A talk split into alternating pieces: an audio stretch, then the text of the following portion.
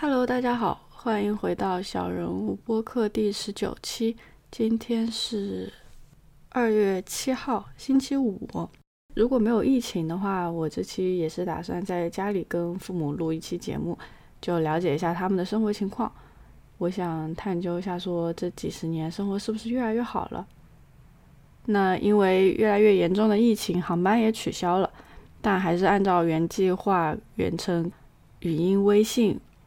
录了一期，就当陪他们聊天了。毕竟在家里被就现在都不能出门嘛，在家里也也比较无聊，也建议大家说多给家里人打打电话，因为其实他们的信息来源也就只能是手机、电视和我们跟他们说的，所以我们还是我们能看到的东西比他们多一些。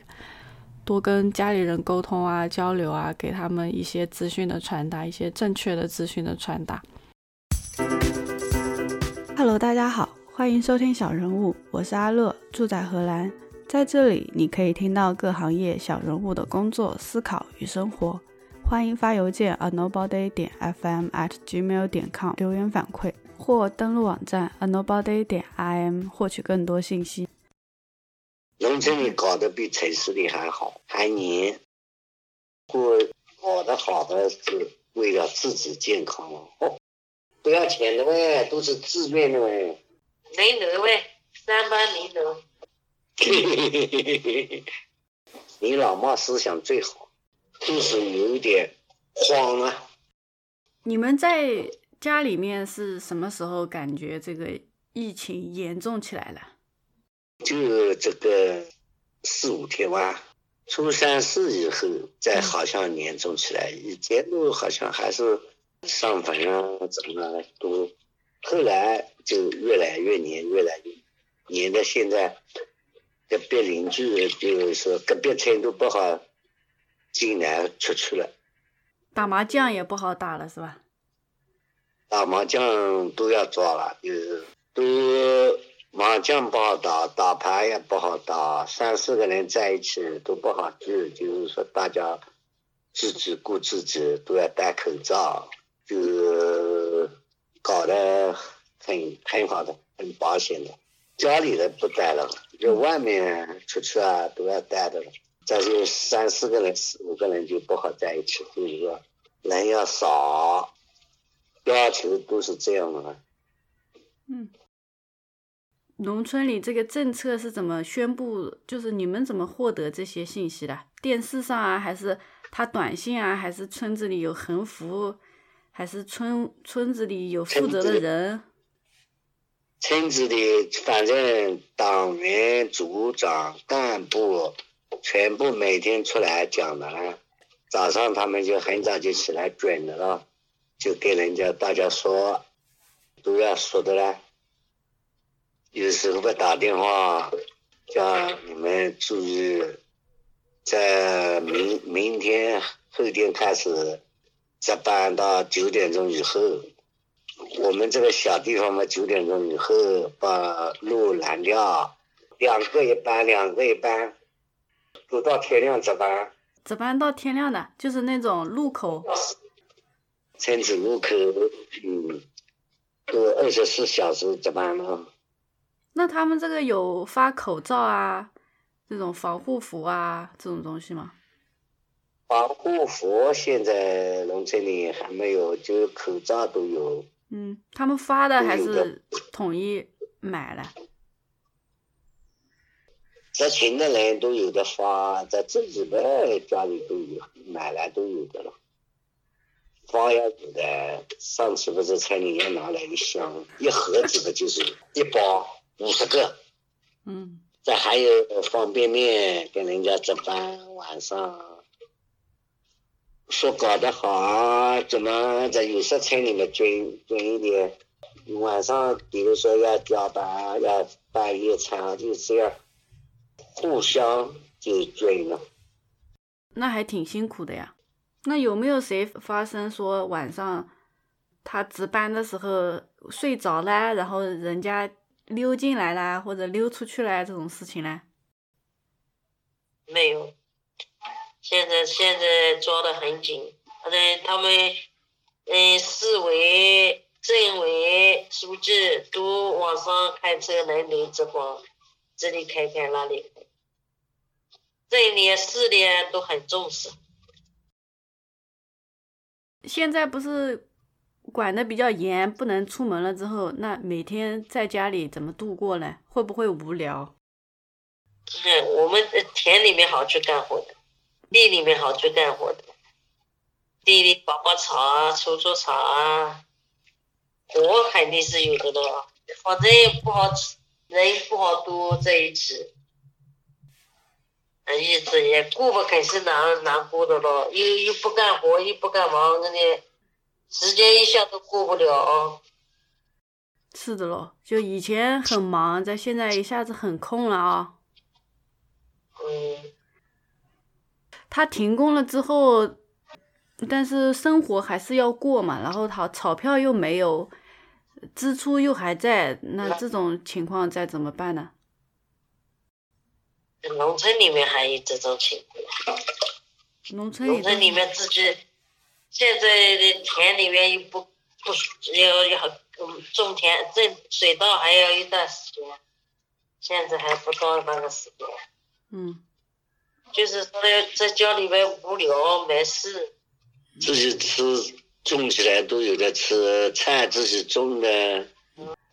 上班没开始，街上那一些做生意的人也麻烦了咯，没有了，没有了。都都关都关门了，都不肯让他开了。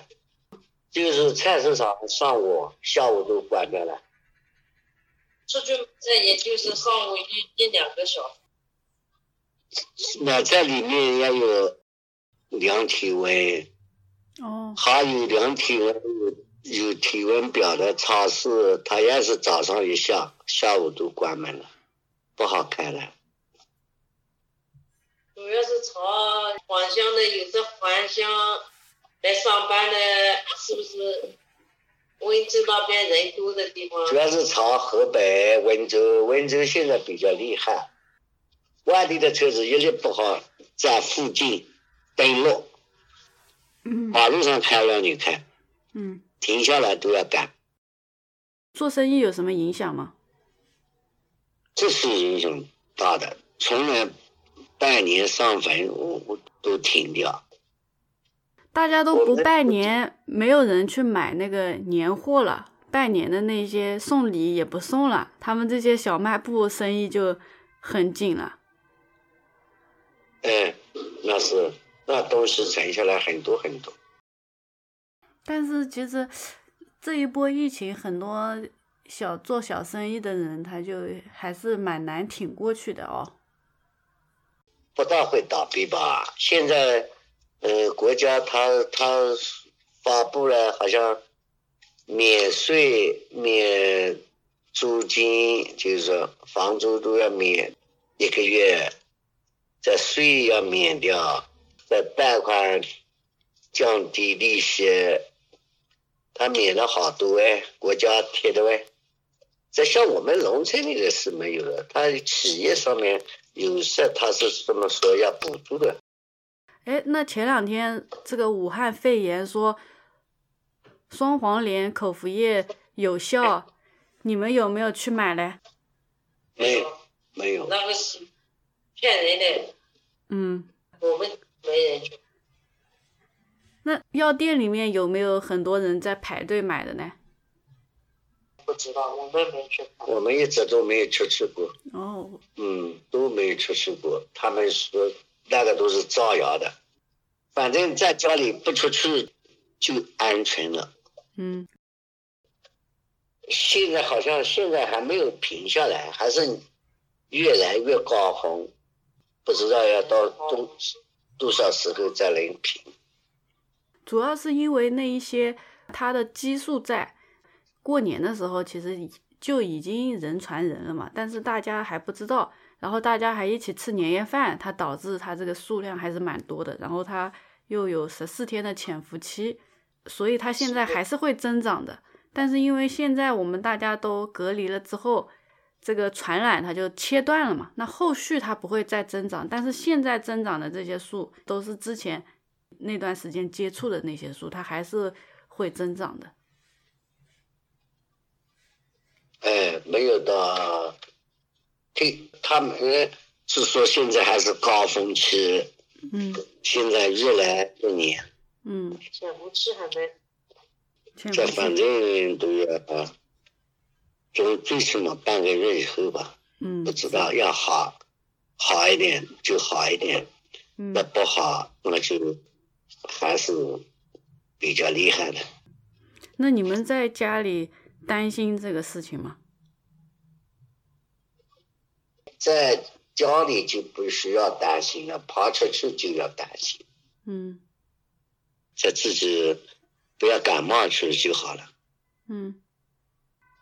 现在程我们程程度不好走来走去的，就你走去，人家也不会让你进；他们走来，我们也不会让他进，就是就是有一点慌啊。